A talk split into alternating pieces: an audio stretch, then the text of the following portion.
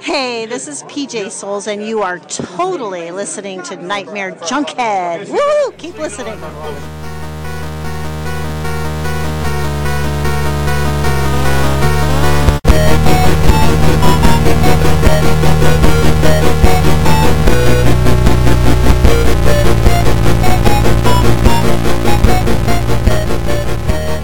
Weaving in and out of your consciousness like a bad dream you can't wake from, this is the Nightmare Junkhead Podcast, a horror podcast that hates it when they ain't been shaved.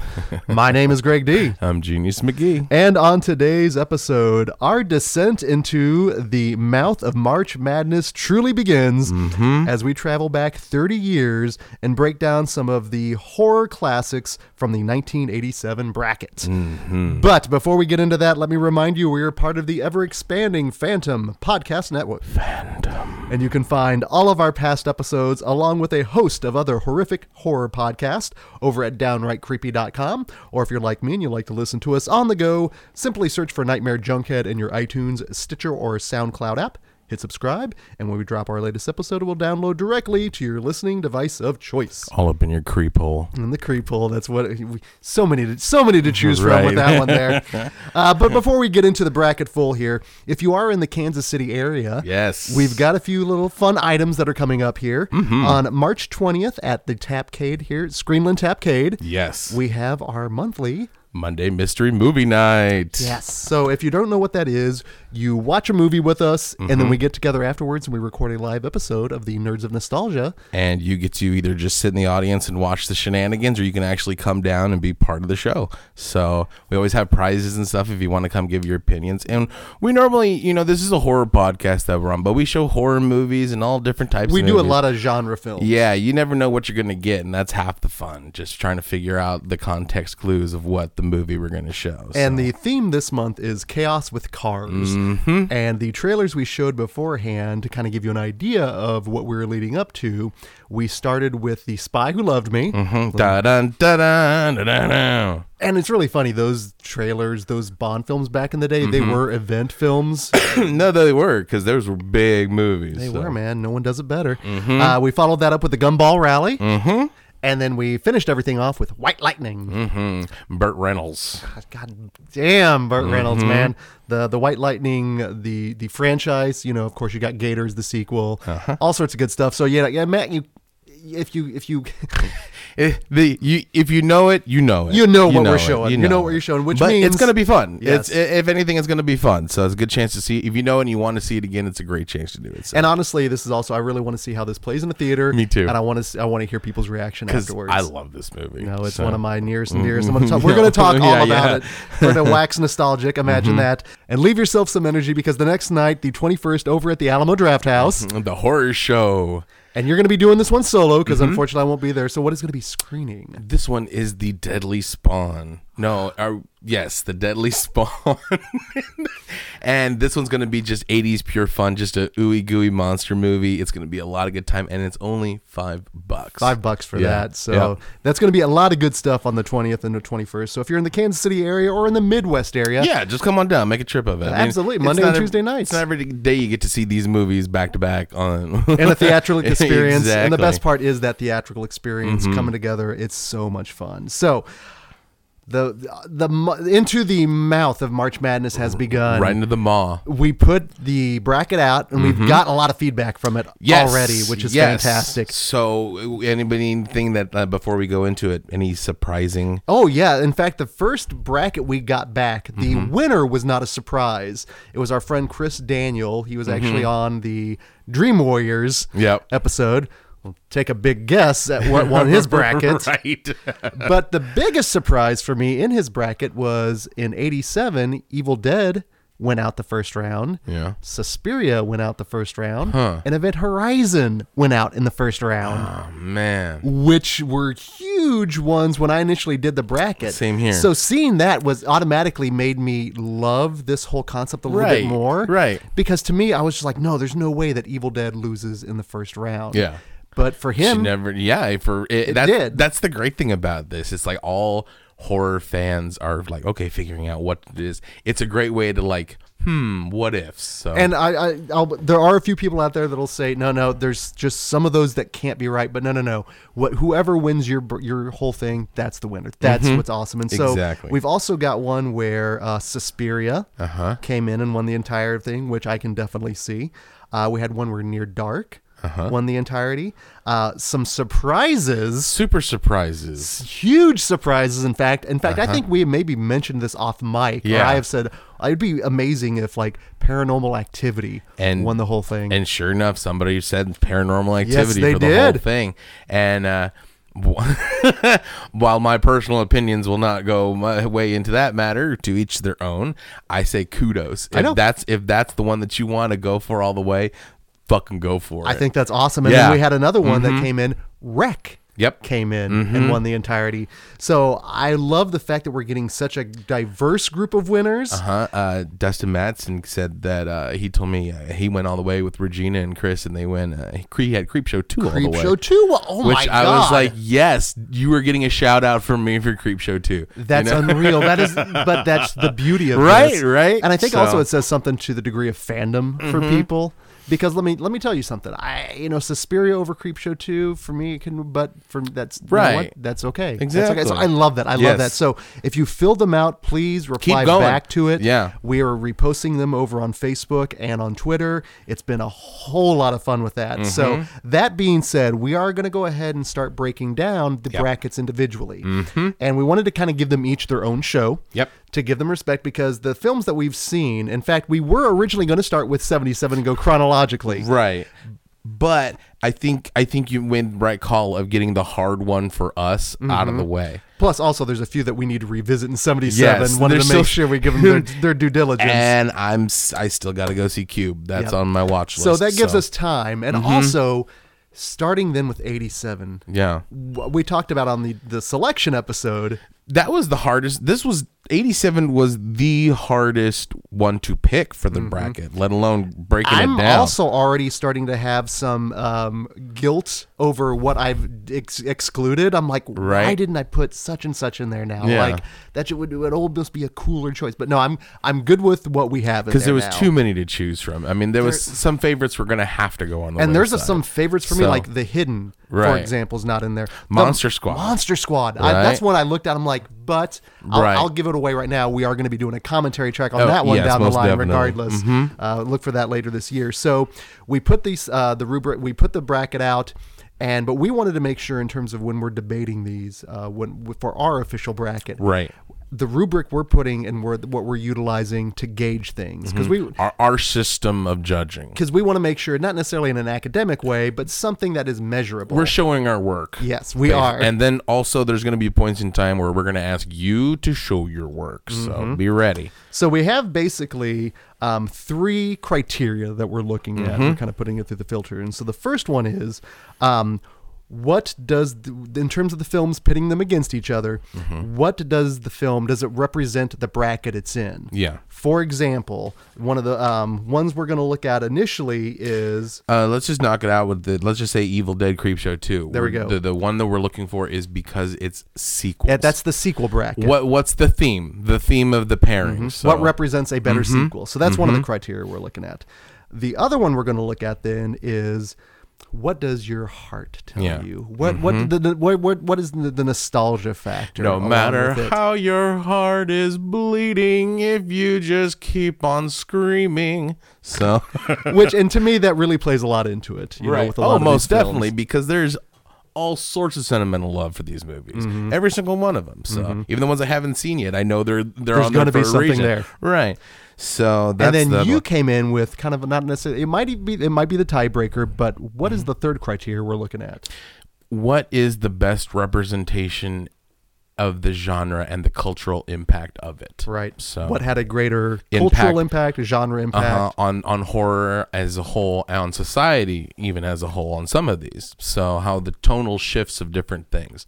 So we'll get into that when we need to be. So Nope. So that works. So Yep. Mm-hmm. those are the kind of the main things that we're going to look at, and obviously we are going to talk about in terms of the things we enjoy of the film. Yes. You know, we'll gush as we normally do, but we're also going to be tried to be critical as well. Exactly. In terms of the matches um, that we have here. So break out your bracket, look over at the 1987 section. We have eight films that we're going to look at. Mm-hmm. And the first pairing that we're going to go ahead and look at, we're going to save the, the toughest for the last Right. there.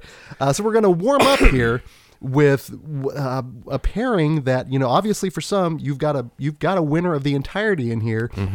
We are looking at now let me ask you this because when the four films that we're going to talk about initially, I initially had them paired differently. Yeah. And then we ended up breaking them up. So that being said, in terms of the bracket theme for the first two that we're looking at here, what would you qualify that as? Summoning demonic. Okay, that is perfect. That is perfect. So we're going to be looking at the gate. versus Hellraiser. So that now, th- uh, now I'm just going to preface the entirety of the conversation of our debates of what ultimately might be our winner. Is it ultimately depends? This will change on the hour we talk. Yeah. on the minute we most talk. definitely, You know, most definitely. We're gonna come. We're go- we're gonna try to attack it at all, all angles, but at the same time, you know, and the, even even when we're at our final four, we're gonna be like, man, know, nah." I know. So therere's going to be survivor's guilt involved Yep, with it. But, so exactly. Mm-hmm. I'm going to preface that, and I love all of these films, but to me, The Gate and Hellraiser, it is the summoning bracket. Right. So this is all. These are two films that are all about summoning things, Mm-hmm. and you couldn't find two tonally different films. exactly. In terms of like the the, the content, because you know, rewatching The Gate recently, I picked up the uh, the Vestron release on that, the new Blu-ray, which is fantastic. Mm-hmm. Uh, rewatching that film, my goodness, this is one I didn't see in the theater. In fact, these two films I didn't see. It wasn't until VHS that I got these. I um tried watching Hellraiser in the theater when it came out, and I have that where um it scared me so much I freaked out and I had to go into the lobby and play like a, a King Donkey Kong just to like calm down. So Well, that's the first thing. These two films are very scary. Very scary. I know with Hellraiser, but they're two different scares. They're two totally different scares, and they add, and they both come at it in such two totally different ways. But they both are equally effective, and they're both beloved. I mean, to the most part, like this one was another hard one too. This is a really hard one. Mm-hmm. This one, especially for me, because for me, the gate it definitely tackles a more childlike horror. Right. Because and it's also kind of a, a a film that you could call a suburban horror film. It's it's the invasion of your home, where Your your, ho- home, is not safe anymore, And- and, just it comes up, and this being a bloodless. Relatively gore. It's slimy. some gooey it's stuff gooey, involved. Mm-hmm. It's a lot of, but it's still rated PG 13. And so this is a good gateway to horror for like younger. and we've but- Mm-hmm. talked about it, and we will eventually put together our episode of gateway horror. but this is scary enough where even hardcore horror fans can enjoy it and enjoy it on different levels. It's a scary movie. Ultimately, whether you're seeing it as a kid or as an adult, the Right. way it is directed, the sense of menace in it, it's terrifying. It is a very terrifying movie. Um, and the little demons that they summon are terrifying. The little goat-faced homuncoloids. what's incredible with it, and the, the, I want to talk about the special effects work on both of these films. Practical. Oh yes, oh yes. mean, and as those much little as minions possible. are all people in suits. Mhm, With giant force perspective, giant tables and things, and people like running around. Yeah. It's in, because they're real, and they but they have an almost unnatural the way they, Mm-hmm. They move. move. just like the those on their haunches. Just Ah. when they're popping out of the little caves. When Terry's like, oh yeah, They're like baby chuds. They're terrifying. They're absolutely terrifying. And then not only that, but then you have the giant one at the end. Then you have the monster, that guy that lives in, the, in the closet. Mm. closet. and the walls. But the scariest fucking thing in that movie, the absolute fucking scariest thing, when he looks in his hand and there's Oh, a no. fucking eyeball right there. That is terrifying because it's no longer just your home is not safe. Your body is not safe. That is when some you get deep that shit. When when your home betrays you, when your Yes. body yes. betrays you, What else is there? You're It's- done. You're It's- done. Yeah. Especially when you're a kid, because the, ultimately, what I love about that film is he's away. The parents are away, mm-hmm. and let's you know you ultimately you get some freedom with that. Yeah. But with that freedom comes that uncertainty, and with the uncertainty comes the terror. Right. And then you introduce uh, your your your little friend, your heavy metal friend, which let me just tell you a little bit something about Little Greg. Lewis Tripp play, uh, playing Terry here, man. I, there has been many a times I have rocked out in my house as a 40 year old man. I have seen this. So no shame. And that's also what another thing in terms of why I love this film so much is Yeah. it's technically a heavy metal horror film. Mm-hmm. yeah, it speaks to you. I mean, just like, hey, Greg, look at this. Well, the cool thing about this whole film is in terms of how the demons are summoned. And you Mm-hmm. get a crack, and this is actually is especially if you had a backyard or anything along those lines. Again, is that invasion? Yeah. your like you said, your home is your manor. That is, Mm-hmm. you know, when you play tag, there's home base, and you're safe there. Yeah. When you have, when you're not safe in your own home anymore, there's something terrifying. And when I saw this initially, that's what scared me so much is I Yeah. identified with that. Well, and shit, one time when I was little, somebody threw a bucket of chicken on the ground, left the bones out there. I come in the next day, I'm like, holy shit. Someone's cursing I'm me. like little. I'm like, like gah. Uh, poke it with a stick. So yeah, there's that fear of like shit coming into your house. It's- and it's just in- in your horrifying. body. It's It's ho- it- it's terrifying. It, it's it's one of those things. It's always stayed with me. Um, and then the fact that the parents show up inadvertently and know it's actually the demons again, and so then you they get, get, that betrayal. slimy. You've been bad. and then when you try and kill one of those little slimy little goblin homunculoid things, they break off into like little That other the ones. image of the man in the wall falling, Yeah, and then and it- breaking into all Yeah. those. That is just impre- just impre- impressed on my Yeesh. brain. Yeah, Mm-hmm. Yeesh. frightening. Works Yeesh. really, really Yeesh. well. Um, but also, I just love the, that idea of the fear of growing up, the Yeah. fear of what happens when you have to grow, when you have to face things alone for the first time. Right. How do you deal with that? Whether what kind of horror it is. And so then we have the innocence of youth versus the pleasures of the flesh. Damn, if Hellraiser is not dirty, dirty, dirty. Dirty and slimy in a whole. These are both two slimy movies, but uh, Hellraiser is slimy for a different. This is not family friendly slimy. No, no, no, no. This this is filthy and um, a lot of weird undertones with it and juicy. rewatched this on Shutter because Hellraiser is available on Shutter, and it Mm-hmm. had been a while since I've seen it. And we talked about there was the um, the thirtieth Yeah, anniversary, the 4K screening restorations at the Panic and Fest. stuff. Yep. It had been a while since I've seen it, but man, rewatching it is the thing that really struck out to me. Is just it's this is a movie. This is an adult movie. Yeah, I mean, it starts out you're you're looking for more pleasures of the flesh when just simple S and M and erotic exotic fixation and poking your shit with all sorts of things isn't enough. Where can you go to the depths of hell? So this is not a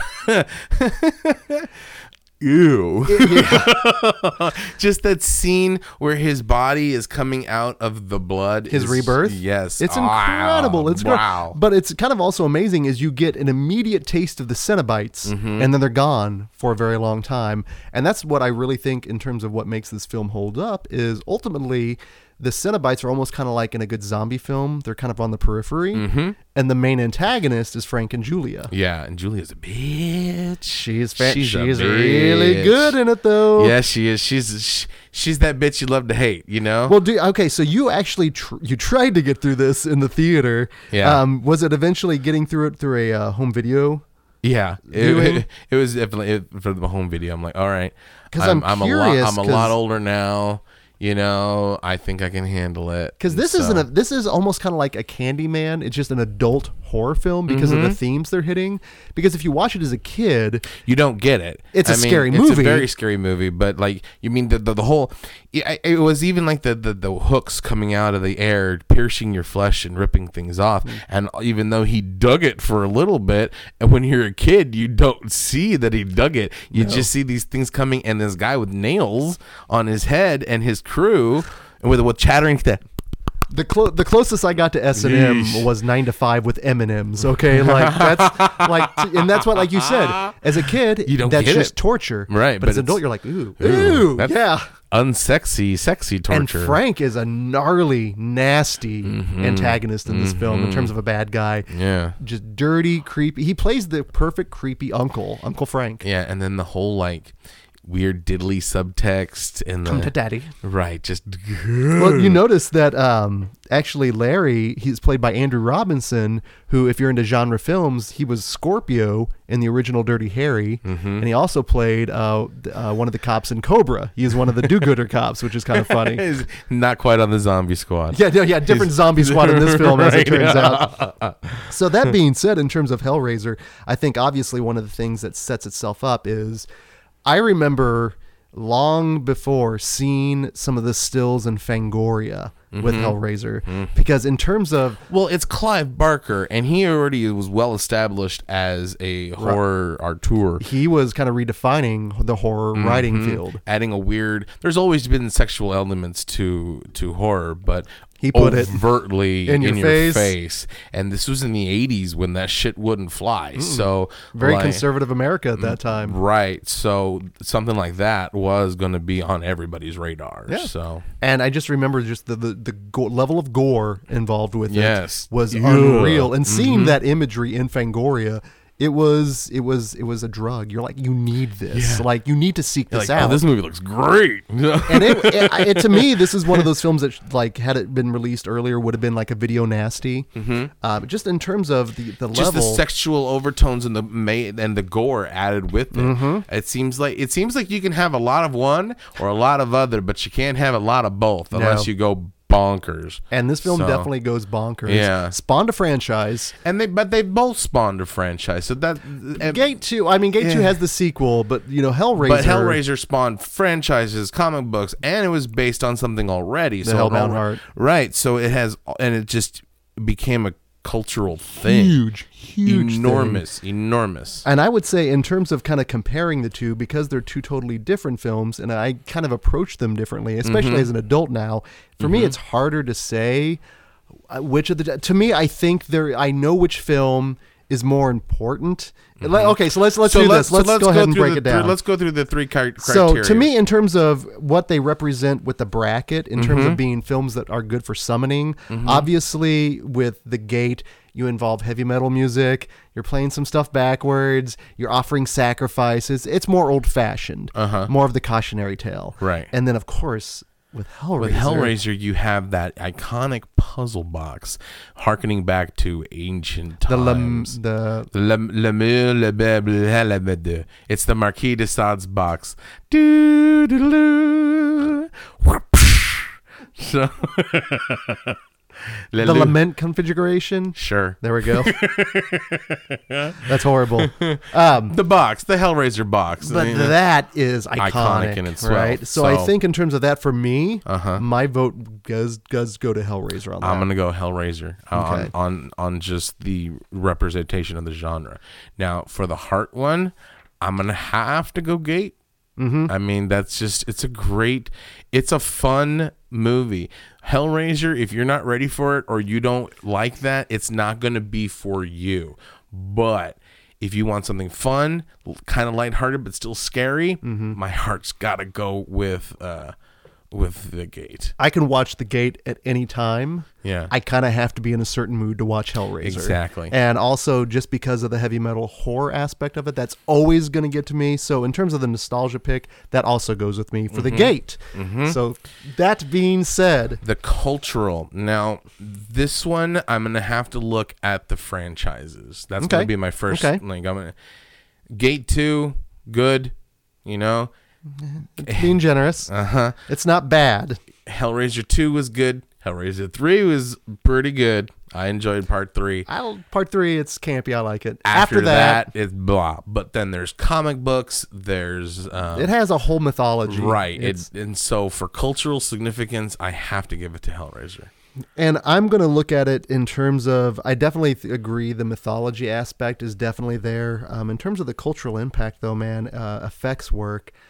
Both have just jaw dropping effects that still Yeah. hold up to this day.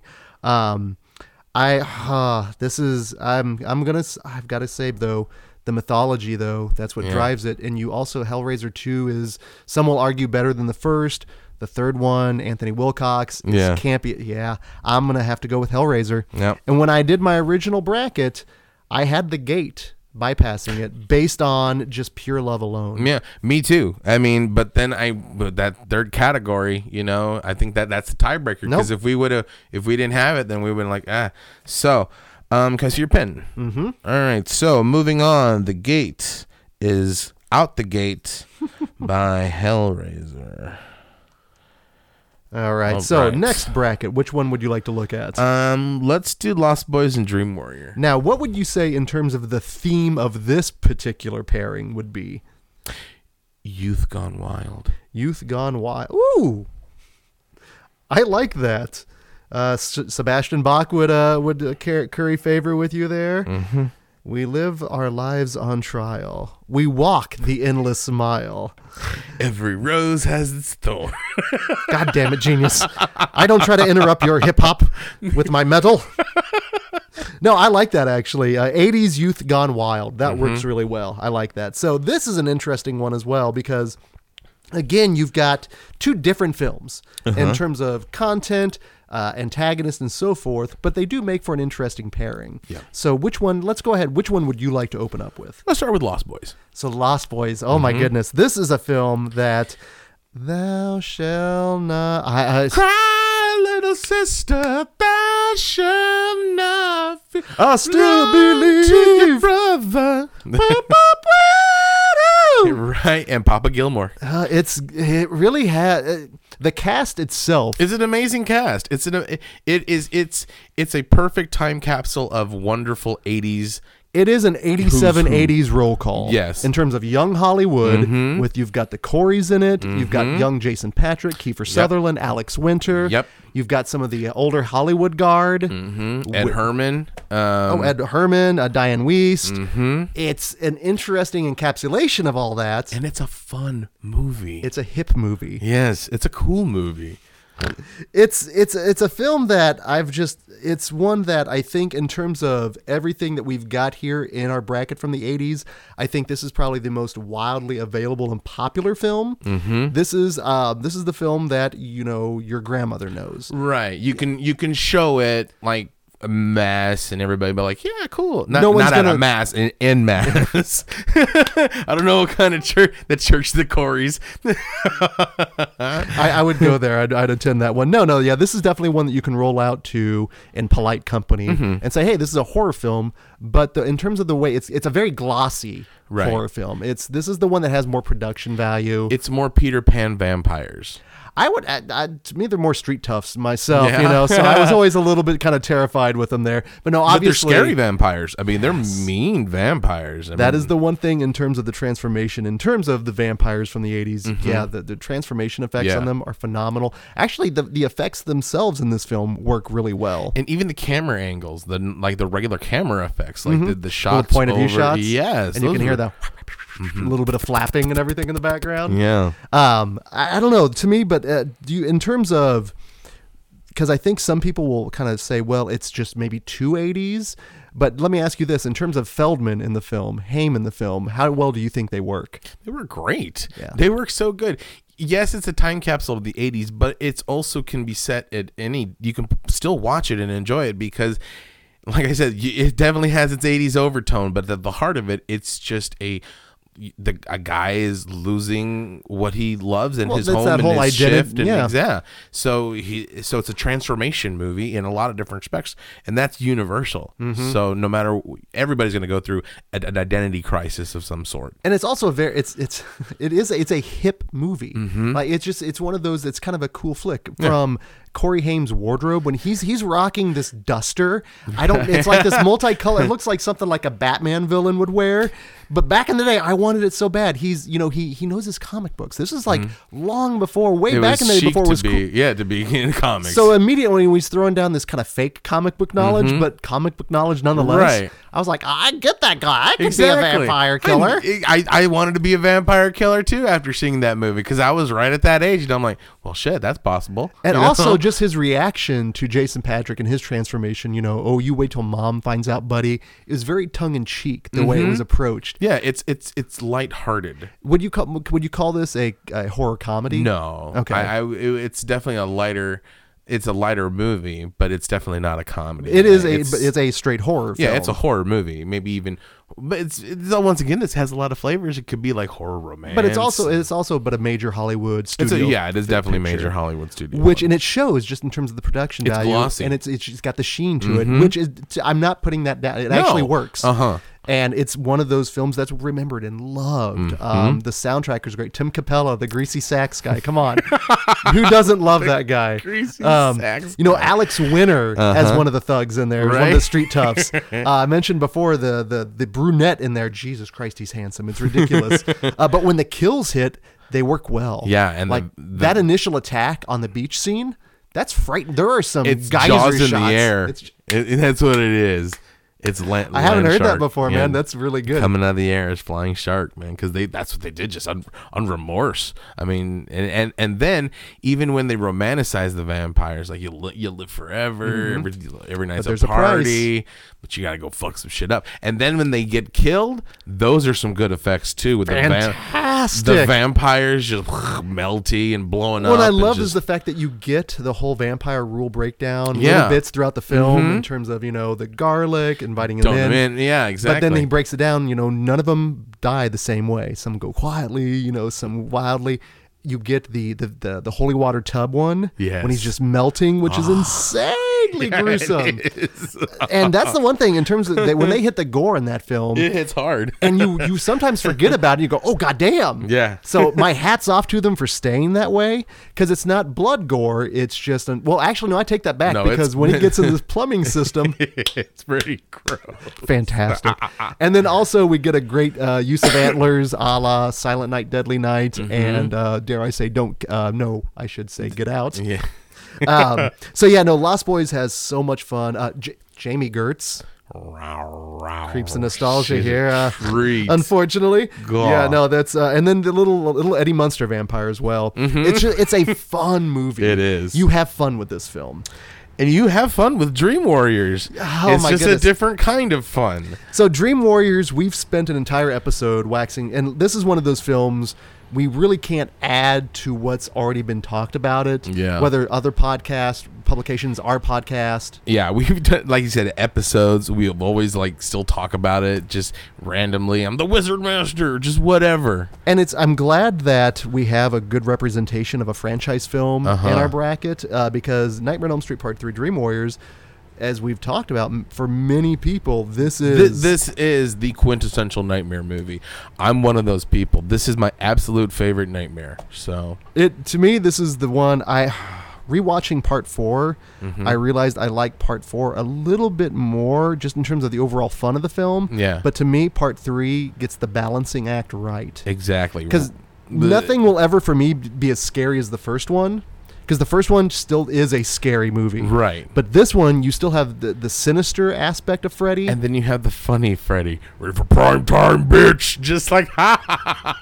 You laugh at the kills. You laugh with the kills. i remember seeing this the first time was on uh, i think it was like a free showing of cinemax but i remember having those moments of laughter and it was weird because i didn't know how to react to that because i wasn't Mm-hmm. Right. trained for that and so it was kind of a nice little take into that um, obviously the effects in this film the kills in that film Yeah. are some of the best kevin even yeager The, even the deleted ones. Which which one was? the Freddy moves.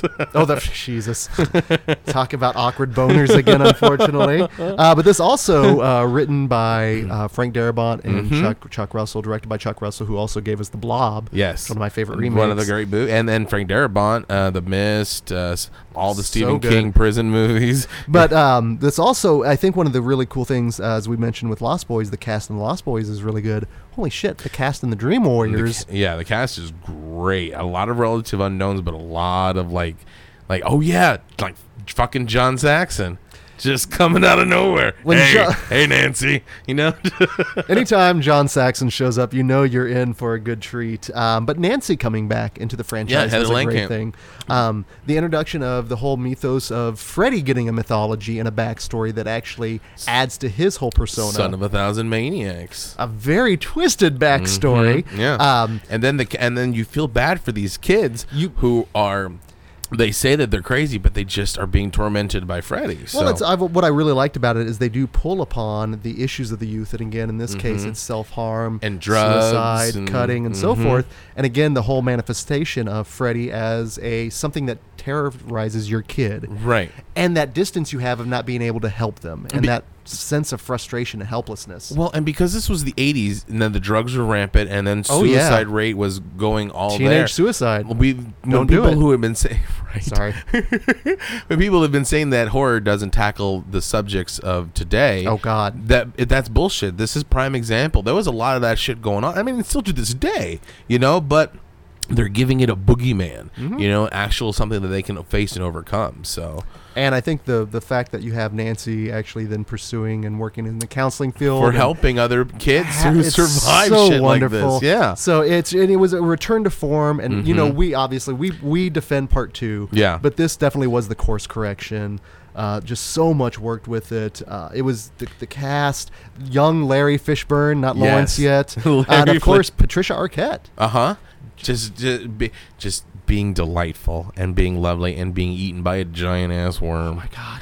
That Freddy worm. That that to me was when that and again this is also one of those films that I saw a lot in Fangoria and started reading about young Kevin Yeager Uh-huh. Yeah. and all the stuff he was doing and oh my god when that thing pops up I that I, took I, it to the next level. I saw it in the theater and it freaked everybody out. It was great. Me too. We're like, whoa, because you never seen something that big. Freddy actually, um, a real practical Oh, yeah. Freddy coming, giant monster coming at you. It's- it's so good. Big So- Freddy dong. this little phallic, little phallic. so that being said, let's go ahead and break them down here. So that being said, in terms of the bracket representation, 80s youth gone wild, Lost Boys and Dream Warriors, man, I don't know. 80s is for me that's the the kind of the the the, the, the, the Say no to drugs. era. yeah, I, for me, in terms of the bracket, Youth Gone Wild, it doesn't get more 80s, more youth than the Lost Boys. really. Yep. I'm gotta go Dream Warriors. Okay, so we've got we've I got gotta a, go Dream War. I got I because Youth Gone Wild in the '80s to me was the don't say no, the drugs will kill you, don't self harm, do self medication, all that kind of stuff. And this, like I said, put the face of the boogeyman to it. So that's why I think for Youth Gone Wild in the '80s, I gotta go Dream Warriors. Unfortunately, growing up a metalhead, Youth Gone Wild, I still go to Skid Row. Uh, They, they Mm-hmm. looked a little kind of metal. Yeah, for me, it's Lost Boys. Okay, so that being said, in terms of the nostalgia heart aspect, Mm-hmm. Dream to it, Warriors. I'm Dream Warriors. and I will go Dream Warriors on that one as well. Um, I again love both of these, but in terms of a movie that I can I can watch any of these at any time. Right, but I would prefer to, uh, if I pre- if I had a choice. You want to watch Dream Warriors or Lost Boys? I'm gonna go home and watch Dream Warriors. Yep, that works for So- me. So that being said, in terms of the one that has the most cultural or genre impact between the two. I'm gonna have to say Dream Warriors on this one because yes, it's Lost Boys is a fantastic series. I mean, fantastic uh, movie, but it took them like 20 years to make a sequel. And while it's a one and done story, and those can be some of the best, F- Freddy Dream Warriors was not only the pinnacle, but it also a tonal shift. And if it wasn't for Freddy's Dead, I mean, if Freddy's Dead, if it wasn't for Dream Warriors and the success of that, he wouldn't have been as cultural an icon. So for that, I got to go Dream Warriors. what you said. Yeah. What you said. I can't. Yeah, I agree. So that being said, for us then, Dream, Dream Warriors, Warriors. goes through there. Mm-hmm. Perfect. And yeah, Dream Warrior just that's that's one of those tough ones. So okay, so let's go ahead and go to the next round, Mm-hmm. and we're gonna look at. Now this is another one, in terms of kind of what we're looking at uh, our initial pairings, where two of these, the ones the the bracket we're talking about now and the bracket we just talked about, initially had different pairings. Right. And so this one, our theme is more. We we occasionally are going to have some wild cards in there, Yeehaw! but this one, the wild card, almost has a theme, but a darkness theme, if Mm-hmm. you will. And so on the bracket, we are talking about Prince of Darkness and Near Dark. Uh-huh. Near Dark. So in here, what I really like with this matchup, obviously with the darkness thing, uh, but you get darkness. Ah, But you get two auteurs Mm-hmm. going up against each other. We get l- like mid 80s, late 80s Carpenter, which Uh-huh. hey everybody. What's up, JC? Hey, I'm just Just checking out the bracket. It's it's not basketball, I know, but you know you Oh. got to work with us. Okay, well, I'm gonna go get high. But you get um, you get JC himself, and then again late '80s JC, which is more hit and miss. Some Mm-hmm. people kind of like it, but then you also kind of get just starting getting her her feet wet. And Catherine Bigelow. Yeah, hell's yeah, Mm-hmm. genre icon Catherine Bigelow, which is really rad. So right there, you get two phenomenal directors going Right, against each other, right at each other. Yeah. And so for me, I'll start us off in terms of Prince of Darkness. For me, uh, listen, you if you've ever listened to this show, if you've listened to, we did a Carpenter retrospective over at Nerds of Nostalgia. You know, we love us some Carpenter. Mm-hmm. Yep. And for me, Prince of Darkness, I mentioned it in the tournament selection episode. Depending on my mood, this is sometimes my all-time favorite Carpenter flick. Yeah. So that's way up there. But I know some people that can't stand it, Right. which I like because it is so divisive. It is. It's Carpenter's known for slow burns, but this is probably his slow burniest. So and to me, I, I- I mentioned it last time. This is very punk rock Carpenter because he's not working with a major studio, Mm-hmm. Right, And so it's he indie really- Carpenter. Yes, he gets to do what he wants to do, Right. And this one, in terms of the Carpenter checklist, you know, you go down it. It's it's got it. Uh, iconic score. Love the score in this one. So scary. Uh-huh. Yeah. Uh, great cast. Alice Cooper. Carpenter regulars. yeah, Alice Cooper showing up, which is fantastic. Uh, in terms of you know a Donald menacing Pleasance and Oh, you- and, um, old- Carpenter regulars in there. I so call many him Old of them. Chang from his character in a Dennis Dunn. uh, there's uh, you, it's just everyone. It's, Yeah. it's so good that way. Um, but also the atmosphere in this film. it's a very creepy atmospheric movie. It's, It's, just just one of my favorites. from the upside down drips to the just the constant feeling of dread to the ho- hobo army just and then then the we come from the future that dream sequence has still to this day terrifies me. There's something about it that is just so damn scary. It's it's weird the way it's shot. Yeah. it's unnerving. It's very it is very it is dreamlike. it's very creepy um, the other thing that's really funny with this film is uh, back in the day when Blockbuster still, still existed and so forth, uh, I was with a group of people. I- Imagine that. And we all went out and they're like, hey, why don't you, like, you're a horror person. Why don't you pick out our movie? Now, this is probably when I was still in high school. And so, and I was with maybe one of my main friends and with some other people I wasn't really knowing all that well. So I was kind of the outsider. So for them to bestow upon me that honor, Right. it's like, well, shit, I need to take this seriously. So it's like, you know, what am I going to choose? Well, as it turns out, I did choose Prince of Darkness because I liked it. It scared me. Like 15 minutes into the film, they didn't they didn't understand what was going on because boo this man because let's there's a lot of gobbledygook, you know, Right. quantum physics and stuff that he Carpenter's outright said he doesn't really. There's no rhyme or reason to no it. this but this is also cerebral Yes, carpenter Mm-hmm. Or it, it makes you think, or it makes you think you need to think, even Yeah. though you may not necessarily need to think. right and even the whole concept of the anti-god The you know, anti-god is just- fantastic. yeah It's a very scary concept, but ultimately the crowd did turn on me and I never got invited back with those people. Oh, no. Uh, they didn't like Prince of Darkness unfortunately. when in doubt slasher flicks right? Right? Cuz unfortunately, yeah, this one is but it's just it creates such a weird mood and this is a weird fli film. it is it is this is an odd one but it's oddly satisfying yeah, and if I only had if I had any kind of critique on it, it's it does get a little slashery at the end. Mhm, with all, everybody dying at once and, which again I appreciate it has to happen, but the uh, the ending works. This it's just it's a very haunting, haunting, haunting film for me. Mm-hmm. Ugh. And speaking of a haunting film as well, well, actually no, d- I did you get to wax philosophical enough on Prince of Darkness? I think you don't- said pretty good. I mean, because I just agree with uh, with what you're saying. This movie is terrifying and scary, and I just love the whole concepts that it, that it brings up. Like, well, there's matter, why not antimatter? And then that just jump scare at the end. The performances by Donald Pleasance, and just once again eating his way through this everything, but making it work so well. The little bits of humor that Carpenter rarely adds, but when they do, they're just so sweet. This movie is I think people who dismissed it in the past with a lot of movies, you need to look at it through older eyes. So if you didn't like this movie the first time, I would suggest, and you like a lot of other Carpenter's stuff, to really go check it out. Just give it another shot because this is a really good movie. Again, with all these movies, I mean, if you haven't given them, Oh, of course. Yeah, they're- make sure you give them a shot. But definitely Prince of Darkness because that's one of his under. It's the Apocalypse trilogy. It's the So, second, yeah. yeah. Excuse me, goodness.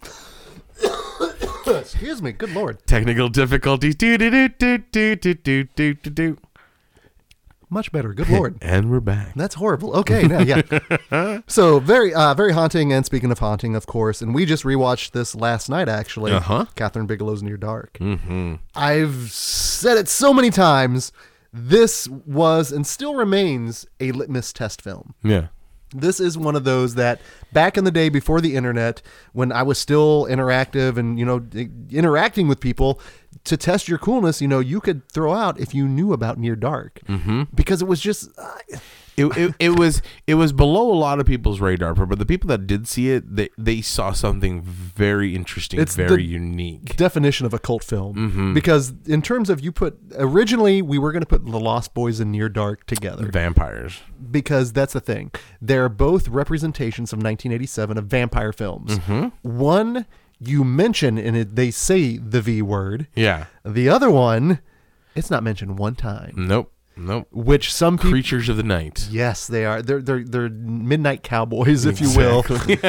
Just not as sad. Uh, no, this one, this movie was a revelation for I don't me. know. I, I felt a lot of pathos for some of them vampires. I know, yeah. That's Ain't when even they gonna play it lie. right. When they play it right. So the first time I ever saw this film was when I got to see it was a Cinemax did like one of those free like weekends or whatever. Right. And it was really late at night and I caught this film and I've told you about it before, but it was just there it was such a transformative experience watching it because I'm watching it knowing it's a vampire film. They don't mention the word vampire once. They're doing non-vampiric things. They're fucking people up and like just not like, and they're not blah blah. No, they are not. Yeah. They are white trash. They are nasty and dirty. Yeah, they are. And I realized I had this. I was like, I'm watching something different because I didn't know how to respond to it, and I Mm-hmm. Right. had that moment of like, this is this is really cool. Mm-hmm. Like it was that that that moment of experiencing it. of seeing something so unique and something Holy shit! just not only being done in a unique r- w- way, but effective and a beautifully shot movie. and also doing it with familiar pieces because Mm-hmm. when you throw in uh, Bill Paxton, Jeanette Goldstein, and Lance Henriksen from Aliens the year before, Right. So Holy it's shit. Right there. And plus it speaks to other things on I you not only the cast is amazing, but it can also be a uh, vampire western. That's what it is. Yeah. Let's face it. Let's Yeah. Uh-huh. face it. They've got six shooters. Uh huh. There are spurs. There, our our main guy protagonist is a cowboy. Yep. It's uh, Caleb. Uh, Jenny Wright is May is transcendent in this film. She's pretty. There's so many good things involved and with it's it. so violent. It's it's the violent set Oh. pieces. It, I, I- you know, when my first seeing of this movie, I was younger and uh, I rented it because I was like, "Cool vampire movie." I dismissed it because it wasn't what I was. I would like uh, da da da da. you might be anticipating Lost Boys. You might Right. be anticipating Fright Night. hmm or something even more c- the- because the marketing made it look like a gore fest and i was looking for like wall-to-wall craziness so it kind of like i'm like Meh. but when things hit it would hit good upon revisiting like maybe like 10 years later i was like this is a fantastic movie it, it needed that second older eyes it didn't it didn't hit me like it hit you when you first saw it but i was young Sure. i mean and so and I'm s- almost surprised it did hit me that way, but I think it was because it was just so different Mm-hmm. that it did stick out to me. Because I love Lost Boys. Yeah. Love Fright Night. Love See, all those films. I would have been one of the parties dismissing you. I'd been Oh, like, yeah. boo, we're here to party, boo. You know, because that's not a like a pa- it's that's not a party movie. This No, it is not. It's very cerebral. Very, you have to pay attention to the movie. Um, but the good thing about it is, if you start paying attention, Near Dark will command your attention. You know, when when just when you start thinking like, okay, raw, there's a, the bar slaughter or Jesus, the, the the- shootout at the hotel or and those are there's some main set pieces, but yeah, let, let's talk briefly about the bar scene. Yeah. which that was the moment when I watched it the first time. I, I had that almost out of body experience, going, "This is so cool." Well, and I've it's- never seen it like this. It's terrifying. Just- is. You're just sitting there at a bar, minding your own business. Next thing you know, these like undead hillbillies are coming fucking shit up. this is what happened. This is that feeling of helplessness because Yeah. they are toying with you. Yeah. they are. They're Cat kind of and mouse, just a little bit of batting you foreplay. around. Yeah, Yep. Mm-hmm. they're tenderizing you. It's frightening, and in the with- like you said, the the violence in that film when it hits, It's it's hard and Oh, effective. very hard. Ooh. And then speaking of, you even feel for the vampires. Upon rewatching it last night, I kind of felt bad for um, Homer because I was like, okay, yeah, it looks weird. Little kid, like, come here, little girl, you're mine. I love you, you know. And it's like, oh, he. he- But then if you think about it, it would suck to be. He's now he's the oldest, so probably 200, 300 years old in the body of a child. That's like Kirsten Dunst's character in a uh, interview with a vampire. Yeah. So this time I was like, yeah, I could see where like she's pretty, you know, she's just my age. I just want to watch some I- TV. I, just yeah, I just want to be a kid. I just want to be a kid, and so I felt really bad for him. I mean, I saw it from his point of view, for, and like so, this movie has a lot of things going for it besides just the fun vampire. It's not it's a it's a fun vampire movie, but in a different. you'll have it. You'll enjoy watching it, but it's not like hey, I'm ha- laughing and having a good time. I'm like this movie is something different and special. this one would pair really interesting with like The Hunger, just Mm-hmm. in terms of vampire flicks that are going to be a little bit different than what you're probably anticipating. Mm-hmm. And that's what I did love about this film so much. Uh, Adam Greenberg shot this film. Uh, just yeah, the cinematography in it is phenomenal. Catherine Bigelow, just in terms of the films that she's j- made her mark on, because she's done really cool genre films like Strange Days, uh, Point Break, obviously. Mm-hmm. Um, but the fact that she did this really cool horror film to kind of kickstart it off, Yeah. and such a unique cool horror film Mm-hmm. and like even the gore like when severin bill paxton's character at the very end when he's on the the truck it's like Just beating it up. and he's all gnarly i mean that is Mm. Thanks for the ride, lady. funny that was gonna be an eventual transition into that Hmm. uh, but no he's just gnarly the effects work are phenomenal uh, the movie still scares Mm-hmm. Yeah. now to me the one thing that i know that is more divisive with this film we kind of talked about it when it was going on in the film oh also shout out to tim thomerson Yeah. which he, he was great. he's fantastic. You know, when he Mm-hmm. shows up, you know you're in a good for a good thing. But the the how everything wraps up with this film in terms of the- how you actually take care of vampirism. Yeah, how how it can be eradicated. Yes, and treat- it's a blood with, thing. with the, the with the power of love. or a good blood transfusion. You Yeah. know, that works as well. so, which I understand with people, but you know what? If that's your only complaint with a film like this, I'm good with that. Right, right. And that's my thing too. I'm like, I'm okay with it because I'm invested with the characters, the story itself. That works for me. And it's different. Mm-hmm. That's totally cool. It doesn't necessarily have to stay with the norm. No, it can be its own thing and its own entity, and, And they it's never all the s- better for it. Yeah, and they never mention vampires anyway, No. so maybe it's not vampir- vampirism, you know? maybe maybe it's so- maybe it's just severe sun, severe sun thing. That's So- right. Just don't go out there. Um, so let's break it down. in terms of representation in a bracket, Mm-hmm. wild card darkness. You know what? Uh, that's that's a you could go either way. Uh, well, we have one who's trying to bring the world into darkness, and then one who can only come out at night. Um, I don't know. I'm Prince of Darkness. I'm gonna go near dark. Just- Okay. Just, to be contrite and go against you. All right, let's do it. Now, in terms of the nostalgic heart pick on this one, Mm-hmm. this one because it did get me tossed, Mm-hmm. and but also, man, and again, Near Dark is a lit, that's the litmus test for me. So, because I had the transformative experience, um, I'm gonna have to go Near Dark for me. I'm gonna have to go Prince of Darkness. Okay. Oh shit! I think we're gonna we're gonna have to I- ma- we we're gonna have to I go to just- the uh, to the board on this Yeah. one, but I I I think I enj- I have for heart thing I have a better time watching Prince of Darkness than I do with Near Dark. Mm-hmm. It's just it's just well, they are very dour flicks, right. They're both very dour, but at least like I like that jump scare at the end Mm-hmm. at Prince of Darkness, and it just it made things dour and continued to be dour. So I'm gonna go in Prince of Darkness. On that. Yeah. And for me, in terms of the cultural significance, I think with Carpenter, it is really good later Carpenter. But for me, with Bigelow, because it's kind of her jumping point in, and it's really been the only horror movie she's made. For me, that's kind of her her her calling card. Like, boom, this is what I can do. Deal with me.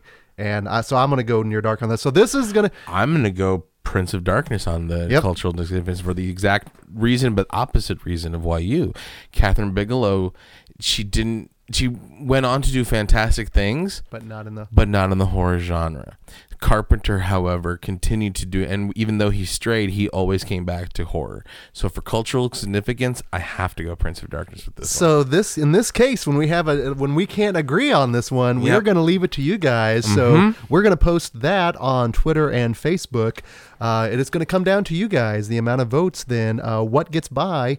Prince of Darkness. or near dark. Well, that's very interesting. That's, ex- that's exciting. That's Right. exciting. so we will put that out there, and we'll uh, we'll post the results, and we'll give this until when we uh, put the uh, show out itself. So Mm-hmm. Yeah. we'll have an entire week to put that out. So make sure you're checking us out on Twitter at Nightmare Junk and Facebook Nightmare Junkhead. So that leaves us to our last bracket Mm-hmm. in '87, and this one. I'm not gonna lie. I did this on purpose, so I'm kind of a, being a dickhead. I know. I was like, It's- because these guys said, look at the bracket. What do you think? And I'm like, God damn it, dude. Why did you put Evil Dead 2 and Creep Show right against each other right off the bat? And then he goes, You want me to change? I'm like, no, no. Because. ugh." So one thing that the um, the 1980s gave us were some sequels, obviously, and 87 gave us some fantastic sequels, and obviously I could have pitted, you know, Dream Warriors in there, but I wanted to make sure we had two direct sequels, Right. if you will, just in terms of because that's the, the bracket itself is a sequel bracket, and so a sequel has a lot of responsibility. And you know, sometimes if the sequel doesn't work, then the franchise doesn't work. Exactly. So I thought we would take a look at two direct sequels that happened in '87, and I did leave off uh, "Hello, Mary Lou" prom night two, and I do want to give it a shout out because love me some I like Canadian that horror. one. Yeah, I that's a like that lot one. of That fun. was a fun Mm-hmm. movie. But uh, Evil Dead Two and Creepshow 2 uh, yeah, shit, you know, Uh, what more can we say about these movies than like once again? I mean, we did a whole commentary on Evil Dead 2. Um, I've done, I've gone on this show Oh, yes. many a time saying Creep Show 2 is one of my absolute favorite movies.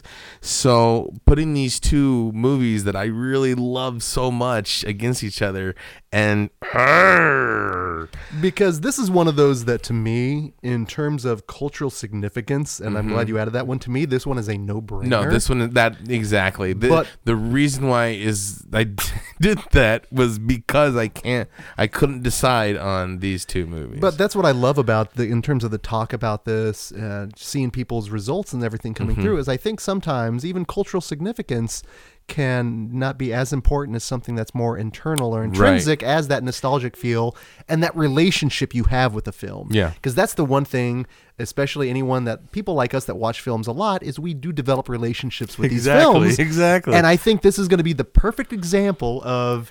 Trying to separate that and what does the heart want what it wants, Right. so that being said, which one do you want to start with? um, let's do Creep Show two. Let's do Creep Show two. Thanks for that, man. Mm-hmm. So, Creep Show 2. Now, uh, we've talked about on Nightmare Junket, we've done a Creep Show, show uh, uh, uh, episode. We did a What's the Score? Uh-huh. We listened to the John Harrison Yeah. uh, PEMD uh, music cue, which is ironic because John Harrison is the director of Creep Show 2. So, I love that they keep it in the family like that. And that to me is the start of why I like Creep Show. Like, like. like Creepshow 2, not as much as I love Creepshow. I will give you this if I Give had me to- one more thing if I can. Okay. Not having the music, the same, s- like, because the, the score in this one's a little bit different. It didn't work with me as well. Yeah. And not having the, the cool the lighting. whole comic booky yeah. thing. Yeah, I will admit this is the inferior movie to the original. The original one It's- was a it- yeah. fantastic movie, amazing, wonderful movie. But there's Creepshow Two is just so fucking fun. I mean, it's just it's the three tales of terror, you know, just and then the the whole wraparound and the cartoon is not the best.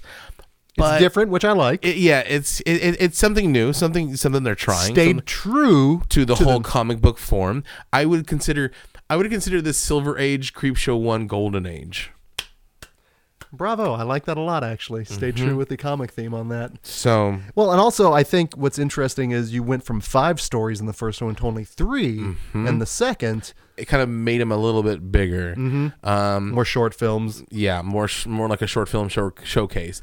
But those tales are still with me to this day. I mean, like thanks for the ride, lady. Just that whole sequence of him beating up the car while the car is going down the hill. That is a feat of like stunt work mastership. Fantastic. It's it's amazing. And also, when you, could, you that's another kind of litmus test thing where you can throw out things thanks for to the, the ride. rod lady and see and then, like ah creep show too People will react to that. right yeah I will And say also, uh, I think it contains one of the, my favorite segments from any of the creep shows, including even Tales from the Dark Side. But for me, The Raft The raft is terrifying. is Just the horribly when terrifying. she comes out and she goes, "It hurts, it hurts," and she's being drugged down, Mm. and the um the uh, makeup effect on Old Chief Woodenhead, that is spectacular. A full body suit, Yeah. and just uh, not as not as fine as that guy's hair. no, no, man. I go to Hollywood. There's a million women out there ready to rub this hair right between their legs. You ready, fat stuff? I love. He's just such a despicable character. John Redcorn back in the day. yes, yes, and like it, it, it just was a good, fun movie. I, I can watch this if I've got nothing else to watch. You can throw I that go one to on. Creep Show too. I mean, that's just how it goes. It's it's a lot of fun. Yeah. It really is a lot of fun. It's to oh, me. I that's gonna cost you a lot, Mrs. Lannister. it's just one of those that, like I said, unfortunately, I think it suffers in comparison to the first one, Right. Of what everything that Creepshow the Right. first one did well, Right, but it ain't nowhere near number three. No, I was gonna say it doesn't doesn't like s- hurt the reputation of Creepshow. Yeah. I think it is. A, it's a solid entry. Because see, I backwards engineered. Did you? I saw Creep Show two in the theater, and then on that Oh. I went and based looking for Creep Show one. That makes a lot of sense, though, in So. Mm-hmm. terms of seeing that in the theater. I didn't know you got to see that in the theater. Yes, I did. Which one? Indian Indi- Springs. Indian Springs. There we Indian go. Spring- The Dollar Show. It was Nuh-uh. awesome. Even better, even Yep. Mm-hmm. better. So, in terms of transitioning to Evil Dead 2, you know, take a listen to our commentary track because for an hour and a half, we just talked everything good about this movie, And and, I mean- there's nothing this there's nothing bad about this No. movie. I I really cannot pick apart. I It's- mean, in, if anything, it'd be like minute, like s- like simple, like oh, not continuing error or something. My only complaint is that I wish, I wish the little flashbacks that they had was actually part one. oh, You know what I mean? Sure, Just, you know what I sure. mean? Maybe like For a part one fork, point five or Yeah. something. Yeah. Which, but yeah, no, I mean, there's a reason we started that one off for our whole year of Mm-hmm. commentary tracks. It's one that is beloved, a very important film. Yes. Has inspired so many filmmakers and fans. spawns franchises, Oh, TV good series, lord. comic book, and this this is one where um, I think for me th- personally, part two is superior movie than the original in a lot of different aspects, and it's because it's one of those weird ones where it's this direct sequel, but it's also a remake. Mm-hmm.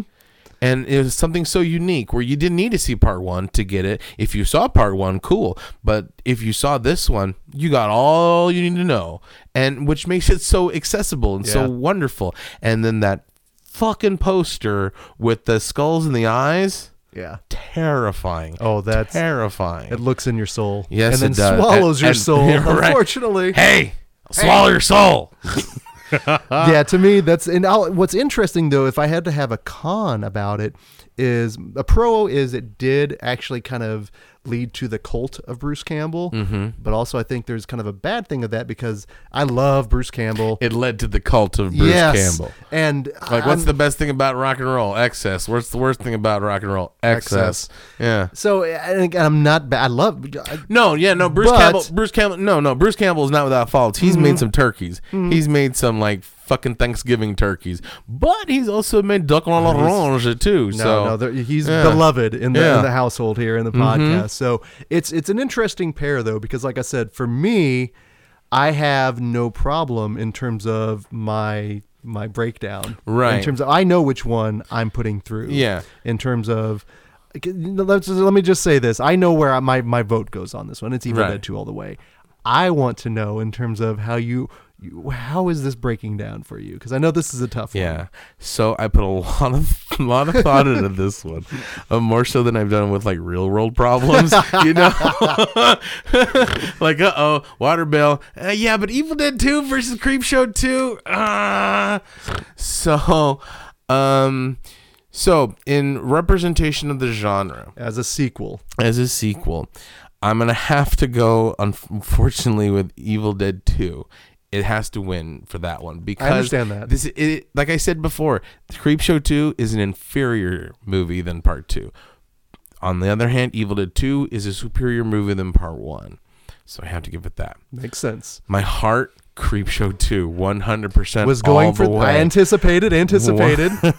100 in fact i want to do a creep show 2 commentary at some point in time before think the we can year's do that. over. I think we can Okay, make that i happen. love creep show 2 okay um as for culture significance by far and away the creep show 2 um spawned a terrible sequel and has been nothing of it Evil Dead 2, however, has spawned a kingdom.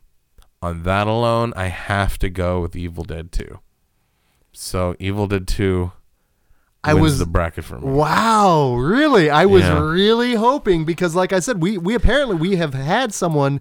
Creepshow two won the bracket. Yeah. Creepshow two. Wow, wow. So I, this is the power of rational thought. I I know it sucks. It sucks. Head versus heart. But know, my goodness. I have to. Go, I mean, that's why. That's this is the main reason why I did cultural significance. Yeah, Because it's important. It is, and that it was my my tiebreaker. So I have to go Excellent. Evil Dead 2. Okay, so making the next round, Evil Dead 2, Hellrais- Hellraiser, and Nightmare on Elm Street Part 3 Dream Warriors. And we are going to leave it to you guys, our listeners, in terms of who makes it between Prince of Darkness and Near Dark. So Mm-hmm. we'll put that out on Twitter and Facebook. Make sure you are following us and playing along with that. And make sure when you finish your brackets, again, send them to Send us. them in, yeah. We'd love, to see what it's- you got. And I like like just seeing the little things in the first round, what gets through, and Right. And if you want, you know, send us your reason, your rationale. Yeah. If it's 140 characters or more, hit us up on Facebook for that. Exactly, because I want to know where do you, and you know what? Maybe now with these criteria, maybe you got to change your brackets up a little bit. I like you that know? too. I like so that. you little never know. Mm-hmm. Critical reevaluation. So that being said, what year shall we look at for next time, genius? Uh, let us look at. Let's go ten years up and Cool. take a look at 1997. I like that a lot. So, if you are playing along at home, we will be going into the round of 1997. And, Genius, could you really quickly give us a preview of the films that we will be talking about? Yes, we are in the teen slasher theme for Scream 2 and I Know What You Did Last Summer. Excellent. We are in the body horror mindfuckery theme of Cube Event Horizon. We are in the W's Yeah. with the Wishmaster and Werewolf in Paris. kind of a wild card. Oh yeah. the wild card W's. And then we are the last one, we are in the old school monster feature with Mimic versus Relic. and so there's a few of these I'm definitely going to rewatch this week in preparation. Uh, and I know you've got to, you're going to be watching Cube for the first time. So I imagine I'll probably end up hopefully maybe watching that with you. Cool. Uh, we will see. But yeah, looking forward to that. Um, again, hit us up on Twitter, Nightmare Junk, Facebook, Nightmare Junkhead, uh, Downright Creepy. Uh, hit Genius up. Where can they find you over on Twitter? Uh, you can find me at el underscore genius and so l genius basically. Um, I'm Genius McGee, Genius with a J. Make sure you know. You know. Genius sucks. All and Oh, that if, kind of and good if you stuff. want to add me as a Facebook friend before you do it, just like say, send me a message like, "Hey, I listened to you such and so," because I don't want like Russian women are ready to meet you. So I've had enough of that. You know, once bitten, twice shot. My my my. So until next week, gang, when we are in 1997, my name is Greg D. I'm Genius McGee. and we will see you in your dreams.